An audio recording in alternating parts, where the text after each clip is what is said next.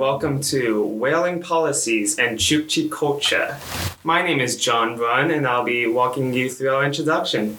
We are doing this for Global Viewpoints in, in History for Professor Lively. I will be discussing the United Nations policies and the Russian mandates on whaling. Emily will be looking at how the UN policies and Russian mandates have affected the Chukchi people. Matthew will be focusing on what the Chukchi do with the bones and whale meat on a daily basis. And Trinity will be talking about rituals and traditional culture of the Chukchi people. To begin with, I again I will be looking at the International Whaling Commission designated by the United Nations that was established in 1940 strict and was made to restrict the amount of whaling that occurs internationally so that whales can develop more and be able to populate more of the ocean. Now, the actual whaling policies are called Aboriginal Subsistence Whaling, which does sound better than restricting Aboriginal rights to whaling. The UN makes a list every like seven years or so that says how many whales can be hunted per year by each circumpolar group. Now, when it was when these are created, it it has to do with whale population and not really based on the Chukchi people. When the when the UN created the International Whaling Commission in 1946, they were mo- more focused on commercial whaling and stopping the Japanese and other countries from over farming and over whaling different groups of whales, specifically the Eastern and North Pacific grayhead. But as time went on, they adopted more policies that would be helpful to the indigenous circumpolar groups. Commercial hunting has been closely watched and was quickly regulated while um, while the goal was to stop them, it still does happen, obviously. The UN does make it difficult for people to whale. Each group of people has a certain number of whales that they can harvest. As mentioned earlier, the Eastern North Pacific grayhead uh, is one of the more populous groups of whale that can be hunted, with more than 300 whale, 300 more striked a year while the West Greenland bowhead whales can only be harvested about twice a year. Russia is also authorized to protect and manage matters related closely to the whales and locally, including authority in nature conservation and environment. The IWC, the International Whaling Commission, states that the different groups can use hand harpoons, rifles, and a darting gun while um, hunting. And in the video we watched in class, in Professor Lively's class, mentioned the Chukchi people were torn between keeping their traditions and safety of the hunters. Hello, I'm Emily, and we'll be talking about the Chukotkan peoples, uh, how they've dealt with these whaling policies being put on them.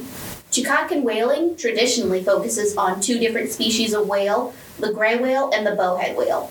Uh, the annual catch numbers vary greatly due to different factors, including environmental conditions, seasonal availability, and the distribution of the animals. Uh, after each attempt at cap- and strike, catch, and landing of a whale, the native community must deliver a whaling passport to the government of Chukotka. The, re- the report includes a variety of information uh, of the catch about the catch, including the species, uh, the place where they caught the whale, the time, uh, the environmental conditions of the hunt, uh, the length, weight, and sex of the harvested animal, and the reproductive state, state of female whales. Uh, hunters. It also includes hunters' comments, uh, the pres- and if there was the presence of trauma on the whale, and and details of sampling if performed. The, the native people of the Arctic region are used are, are used to consuming a large amount of proteins and fat in their diet. Uh, a term I've found for it is called the polar metabolism.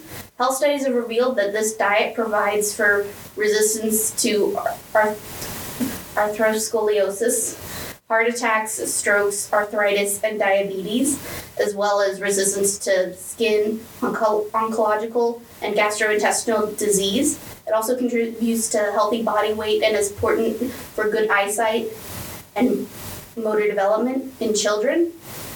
In contrast, studies have shown that if they substitute these traditional foods for foreign products, it's led to increased disease and mortality for native peoples who are who have adapted to this polar metabolism. Interesting, whale meat's been known to have a chewy consistency and its taste and flavor are very similar to other products like beef and other meats. Uh,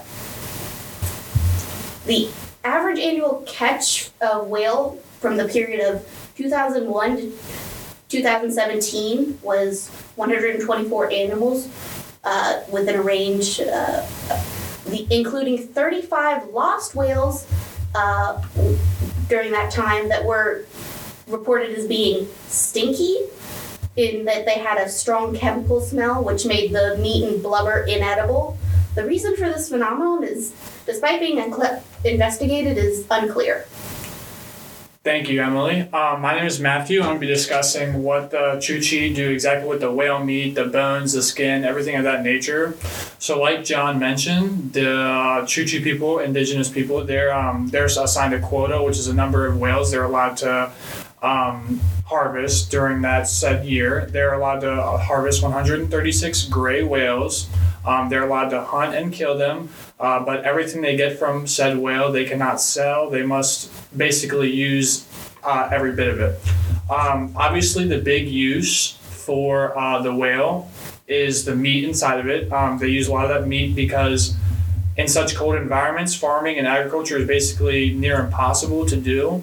So they're going to rely a lot on this whale meat uh, to feed the entire community. Um, and the meat is categorized into two different types. Uh, as Emily previously mentioned, you know you have the chewy type, which is the uh, which is the white softer meat that they normally get from the younger or yeah the younger um, whales. The more grown adult males, uh, not, not males, the more grown adult uh, whales have uh, this tougher meat uh, that is harder to eat. But a lot of this whale meat is made into a very popular Chukchi dish called whale broth, which is essentially um, soup made from the whale uh, meat. Um, so obviously, whales weigh the average gray whale weighs about ninety thousand pounds. So they're not going to be able to eat the whole whale in one sitting. Some families do have freezers that they put um, bits of whale meat in, but majority of the whale meat that is not eaten is stored uh, far underground and they're in these ice cellars that are surrounded by permafrost, which allow the meat to be stored for much longer and it's kept uh, good. As for the rest of the whale, the head of the head of the whale actually goes to the first person to harpoon the whale, and it's used both as a token of reward, like a symbol, as well as the people actually use it for dog food in the winter when there's not as much food to go around.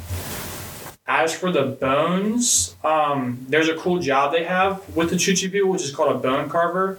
And they essentially use the bones to do certain things, such as carve knives, harpoons, spears. And the coolest thing they do is actually they make artwork out of the bones of whales and walruses too, but most of the time whales.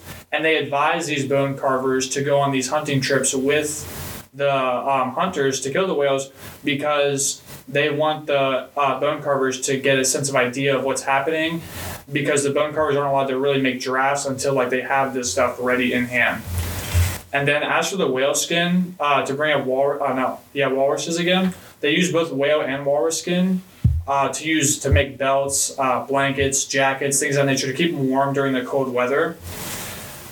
Lastly, more on the ritual side, um, they do leave various parts of the whale on shore for other animals in a ritual type esque move to give back to the land and the sea as they deem fit. Thank you, Matthew. In Chukchi folklore, many stories are told with the theme of interconnectedness between humans and nature. One always extends a helping hand to the other, such as in the story where the reindeer sacrifices itself so that humans may continue to survive. Another one where a human mother nurses two husky pups back to health. Humans have a symbiotic relationship with nature, and vice versa, and it's their duty to honor that connection and never take away more than they can give back to nature. On the other hand, the Chukchi also believe in evil spirits called Kelet, who actively seek to inflict harm on humans, if not bring about their demise. The Chukchi believed it was the Kelet that brought disease to humans during a time where they were susceptible to serious illnesses that they struggled to find treatments for. One story tells of a group of shamans who sailed in a boat who, which unexpectedly sprung a leak. Each one attempted to communicate with seaweed spirit, spirits so that they could seal the leak, but many of them failed and drowned because they weren't as strong as the only successful one. This story, combined with the religious belief in Kelet, emphasizes the, the theme that nature can be as inscrutable and dangerous as it is generous and life giving. This is why Chukchi religious practices and festivities came to be in order to defend against those evil spirits, called Kelet, by appealing to the protective and benevolent ones. The most important holidays of the year for the coastal Chukchi are those devoted to the whales and Keretkun, the protective spirit of sea, sea mammals. They perform dances during the hunting holidays, where they portrayed whale hunting and the butchering of whale meat through movements while in a sitting position.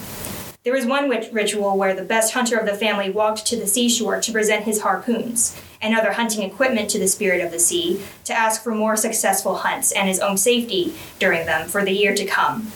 Sacrifices also used to be traditionally involved to gain the approval of the spirits, whom they relied upon for their livelihoods.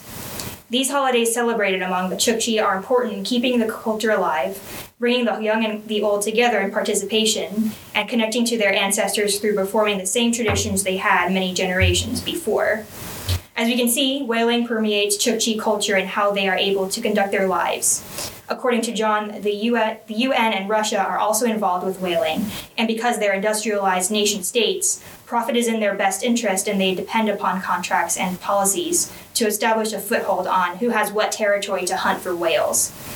This in turn makes it harder for coastal indigenous people to make their living because they didn't have concepts like sovereignty and don't have access to commercialized whaling. In that sense, they have the healthiest relationship with the ecosystem because they only take as much as they need. As I hit upon with their folk tales and has Matthew has hit upon how they use each part for different purposes of the whale. Emily also got into how it's important that their whaling quota is reasonable to maintain their diet, as eating Western food makes them sick as well. Thank you for listening to our podcast, and we hope that it has helped you to understand the Chukchi way of life and how it has been influenced by neighboring nation states.